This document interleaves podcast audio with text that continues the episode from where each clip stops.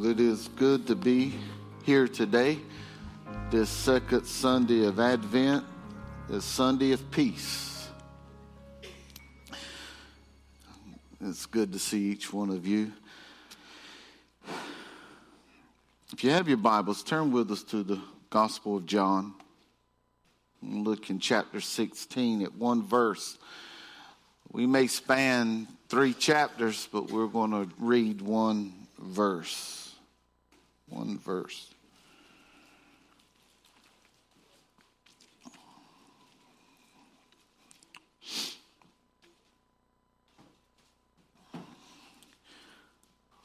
Duke University once done a study on peace of mind. Factors found that contribute greatly to emotional and mental stability are one, the absence of suspicion and resentment. In other words, nursing a grudge was a major factor of unhappiness. Two, not living in the past. What they meant by that is an unwholesome preoccupation with old mistakes and failures is what leads to depression. Number three says not wasting time and energy fighting conditions that you just can't change. In other words, cooperate with life instead of trying to run from it. Fourth thing they mentioned was force yourself to stay involved with living in the world resist the temptation to withdraw and become reclusive during periods of emotional stress. A fifth indicator here is to refuse to indulge in self pity whenever life seems to give you a raw deal. It would help us if we accept the fact that nobody gets through life without some sorrow or misfortune. The sixth thing mentioned was to cultivate the old fashioned virtues of love, humor, compassion, and loyalty. The seventh thing mentioned was to do not expect too much of yourself. In other words, when there's too wide a gap between self expectation and our own ability,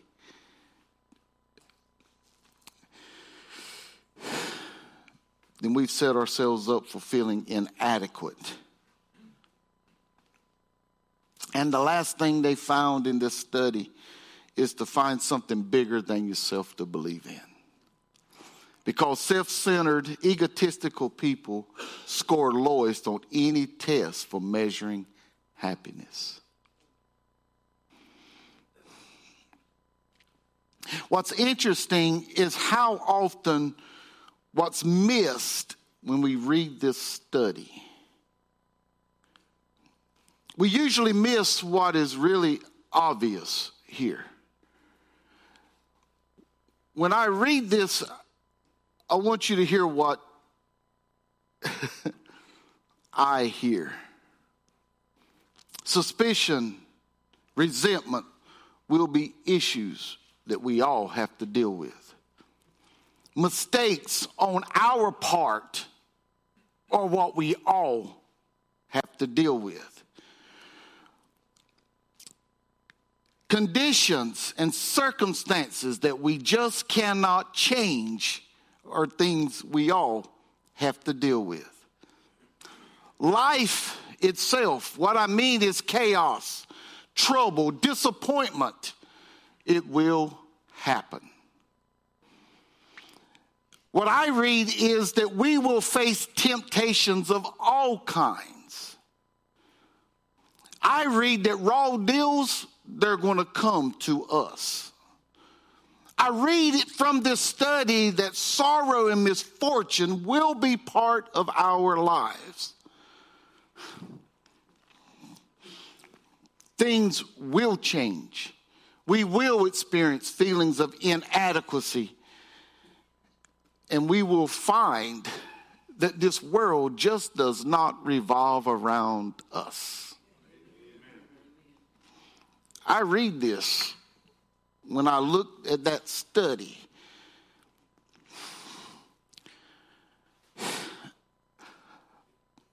But I also read the remedy to all of this. The remedy is just put away suspicion and resentment. The remedy is don't live in the past. The remedy is don't waste time and energy fighting. The remedy is to just cooperate with life. The remedy is, is to force yourself to be involved. The remedy is, is to refuse to indulge in self-pity. The remedy is, is to cultivate old-fashioned virtues. The remedy is to don't do not expect too much of yourself. And the remedy is to realize that there's something bigger out there and aim for it. Because the remedy will give us peace. You know, this life is going to tear us apart from time to time, but we can find peace. Jesus seems to want us to really understand this. When we look here in this passage or in this one verse, in chapter 16 and verse 33, the Bible says, These things, these things I have spoken to you that in me you may have peace. In the world you will have tribulation, but be of good cheer. I have overcome the world. Oh God, we thank you for overcoming the world. We thank you that we can have peace in the midst of this chaotic world that we're living in, in the midst of everything that comes our way, in the midst of our times of struggle, our times of stress, our times of, of, of depression, our times of frustration. God, we can still have peace because you have overcome the world. Oh God, we thank you. We thank you that you've given us this promise. And God, we pray that you would help us. Open our hearts and our minds to what your word shares. Encourage us, God, through your word. God, give us strength through your word. Give us peace through your word. God, and we'll praise you for all that's accomplished. God, there may be someone here today who's living without peace in their life. God, use this message to speak to their heart and remind them how much you love them. So much that in you there is peace, and you want to give it to them. So, God, right now, move and minister upon us. We'll praise you for all that you do. In Jesus' holy name, we, we pray. Amen. In this account, of the gospel message in this account of John's life of our Lord Jesus Christ, we find chapters 14, 15, and 16. They seem to happen between the Last Supper and Jesus in the Garden of Gethsemane. Mixed in this discourse through these three chapters John shares with us words of truth and comfort. Jesus ends this discourse with this verse These things I have spoken to you, that in me you may have peace. In the world you will have tribulation, but be of good cheer. I have overcome the world. In this one verse, we find that it is filled with promises. But one promise I want us to make sure we catch hold of is the promise of pressure. We need to recognize there is a promise of pressure. So if you are really into these uh, name it and claim it preachers, if you are really into this prosperity gospel, then you're not going to care much for this message. Because the scripture tells us and it teaches us that there's a promise of pressure. What we need to recognize is, is what Jesus uses. He uses the word tribulation. The word tribulation, it actually means the same thing as pressure in this context. When unwanted pressure is added to our lives, it can, it can produce anguish, affliction, and trouble. You want to hear a word that we use for this? Hardship. In other words, hardship is promised to all of us. So, it, it, keeping that in mind, throughout these chapters, Jesus makes it clear that as long as we live in this world, we will face this kind of pressure.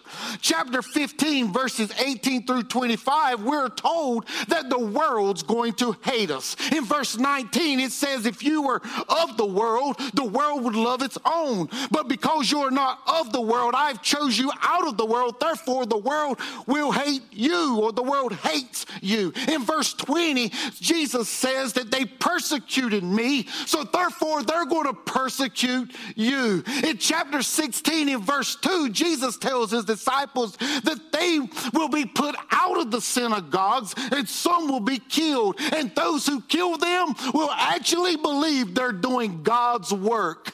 Here, what we know is pressure and hardships are going to come. Well, preacher, I'm not so sure about that. Well, let me tell you some things that the disciples experienced as far as hardship. In chapter 21 and 18, Jesus tells Peter that you will die hanging on the cross. John was exiled on the island of Patmos. The apostle Paul in Second Corinthians chapter 11, 24 through 28, he shares with us that he was in prison, beaten, stoned, shipwrecked, attacked by robbers. He hungered, he thirsted, he was left naked, he was left for dead. Not to forget, there was he was given a thorn in his flesh that the Lord would not remove. The history tells us that, the, that, that his life was taken at Nero's chopping block. History tells us that 10 of the 12 disciples were martyred. We know that Judas took his own life out of guilt and shame for the cowardly act of betraying our Lord and Savior. But we also know that John lived to be an own man. He wasn't only exiled on the island of Patmos, history tells us he was dipped into a vat of oil and he lived with that pain and that anguish to be an old man. I want to tell you that we can expect hardships. The disciples in the first century experienced them. We're going to experience them in this life. We can't get away from that. Folks, just a couple weeks ago, when this young girl in Lumberton was murdered, I was just frustrated with our legal system and how it failed her. This young girl was, it wasn't just that she was murdered, her child trying to pull this man off of her was punched in the face. Not only that, there were people all around who did nothing to lift a hand. He had been in court with this girl, and the court system said he can go free. And I was frustrated because all I could think of is this was my daughter. Then I was reminded that our legal system is, in fact, broken. It's broken because we're all broken people and we're all living in a broken world. I was reminded that because broken people are leading our system, our system has no other choice but to be broken. This system is in a broken world. And, folks, this reminds me that as long as we live in this broken world, we're going to face hardships. Mothers and fathers will be faced with burying their children.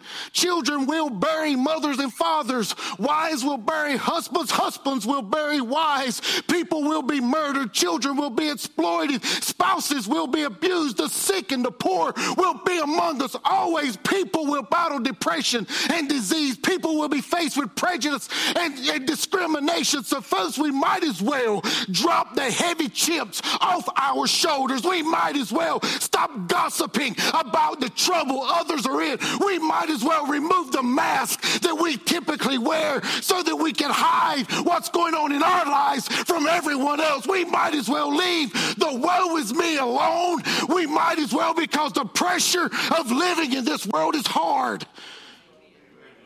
And we can expect hardships as long as we're here on earth. Everyone will face hardships. You're not alone. I don't know what you're going through right now, but you're not alone. Look to your left, look to your right, look behind you, look in front of you. Somebody else is facing hardships along with you.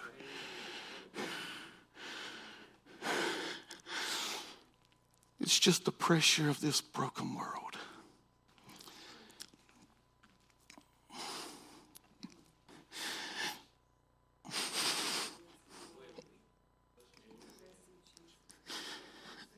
Mm.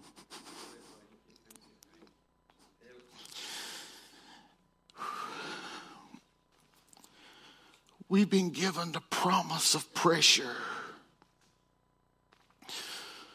But thanks be to God, we've been given the promise of peace. Mm. Jesus says, In me you may have peace. He goes on to say, I have overcome the world. What is he saying? He's saying that he is victorious over the world. When the world's religious system could not provide access for us to God, God sent his only begotten Son so that the world through him could be redeemed. Oh, somebody ought to get happy today. You know, we are in the world in this world. He, he was in the world, and the world that he created didn't even know him. He came to his own, and his own rejected him. They would not receive him, but as many as would receive him, those who, who would believe in him, those were able to be received as the children of God. Aren't you glad you're part of the children of God today? For this the world beat him. For this the world spat upon him. They pulled hair out of his face. They nailed him to an old rugged cross. They suspended him between heaven and earth. And when he had given his life as a ransom for our sin, for the sin of the world, he was buried in a borrowed tomb. The world thought that they had defeated him, but on the third day morning, he arose victorious from death, hell, and the grave. He overcome the world. And because Jesus Christ has overcome the world, we can have peace in Him. In John 14, 27, Jesus said, Peace I leave with you, my peace I give to you. Not as the world gives to you, do I give to you. So let not your heart be troubled, neither let it be afraid. In 1955, Oh, what a piece this is. In 1955, Nicholas Ridley, he was burned at the stake because of his witness for Christ. On the night before his execution, his brother, his brother offered to remain by his side, to stay with him in this prison chamber to be of assistance and of comfort to him. And Nicholas sent his brother away. He said, I don't need you here. what he meant by that was that he was going to bed and he was going to sleep just as he ever did because he knew the peace of God and he could rest in the strength of the everlasting arms and know that the Lord would meet his need. Oh, Oh, we have peace in Him. Folks, we can have peace. This peace in the midst of the pressure of the world if we focus on the promises that he has given us. And he has given us the promise of a heavenly home. Yes, we will have hardships in this world, but we can have peace knowing that it's not as good as it gets. That we can have peace knowing that there's a better day coming. Peace knowing that our heavenly home awaits us. Jesus said in 14, 1 through 3, that let not your heart be troubled. You believe in God, believe also in me. For in my Father's house are many mansions. And if it were not so, I would have told you, and I go away to prepare a place for you. And if I go and prepare a place for you, I will come again and receive you unto myself, that where I am, there you may be also. Yes, we have the promise of a heavenly home. And if we focus our eyes on our heavenly home instead of the problems of this world and the pressure that this world gives, we'll have peace. Because in that heavenly home, it's a place where God will dwell with us. It's a place where he, we shall be his people and he shall be our God. It's a place where there be no more tears, for the tear will be wiped away from our eyes. It's a place where there be no death, nor sorrow, nor crying. It's a place where there be no more pain, for all the hardships, all the pressures of the world will be gone. Oh, it's a place where all things will be made new. Oh, if we could keep our eyes focused on the promise of peace, the promise of this heavenly home. Oh, it'll give peace to us. Yes, we have this promise of a heavenly home, but some of you may be wondering, well, what do we do while we're here? In our heavenly home, no, we won't face hardships, but we're here and we're facing hardships here but Jesus has given us the promise of a helper. Aren't you glad he's, he's not leaving us as orphans? He's not leaving us to ourselves. He's a good, good father. Jesus is an elder brother that will stick closer to us than anyone we've ever known. he teaches us that if we love him, then we'll keep his commandments. And if we keep his commandments, then he will pray to the Father and the Father will give us the helper to abide with us forever. You know what I love about that is the fact that when he comes to abide, he's not going to leave us alone. He's not going to forsake us. We might turn away from him, but he's not going anywhere. He's coming to reside with us forever. This helper will be the Spirit of truth. This helper, the Holy Spirit, will convict the world of sin, righteousness, and judgment. He will guide us into all truth, and everything that He does in and through us will glorify our Lord and Savior. Oh, we have the promise of a helper, one who will comfort us, strengthen us, protect us, preserve us, provide for us, one who will interpret our prayers when we don't know what to say or when we just can't say it. Well, instead of just forsaking to pray, why not just kneel down and moan a little bit? the Holy Spirit will interpret that moaning and He'll give it to God, and God will hear from us, and God will answer our prayer.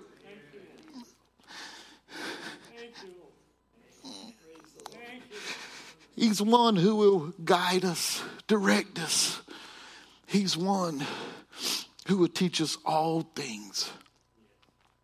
And the beauty of this is that if we spend time with Him in the Word of God, when we need it most, He'll bring it back to our remembrance. Oh, what a helper He is. We have the promise of a helper throughout the pressures of this world. Folks, what more can He do for us? What more can He do? He's promised us we are living in a broken world. We're broken people. It is a broken system. But He said He'll be right here with us. And He's given us a home to look forward to where there'll be an unending day, where night will never fall. Hmm. Every head's bowed, every eye's closed. There may be someone here today who's struggling with the pressures of this world. You may be thinking, how can I experience peace when I can barely keep my head above water? How can I experience peace in all the hardship that I'm faced with? How can I experience peace when all I feel is pressure? I can't explain it well enough, but you can experience it. You can experience this peace, but only in Jesus. Jesus said, In me, not in the world, in me, not in your family, in me, not in the church, in me, not among Christian people, but in me, you may have peace. In other words, you must believe in him. Believe he is the Son of God, that he came to this world born of a virgin. And as a baby, shepherds came to worship him. Wise men came to offer gifts. Kings sought to kill him. He grew in knowledge and wisdom, in which he was the very author of, living a sinless life in full obedience to his heavenly Father. And when his time had come, he gave himself to be beaten, mocked, and crucified. You must believe that he died, was buried, and on the third day he rose from the grave. Oh, if you believe this and will surrender your life to Him as your Lord and Savior, willing to confess that you belong to Him and He belongs to you to this cruel and dark world, you shall be saved. And at that very moment, spiritually, the Holy Spirit will take residence within you. Positionally, you will be placed in Him.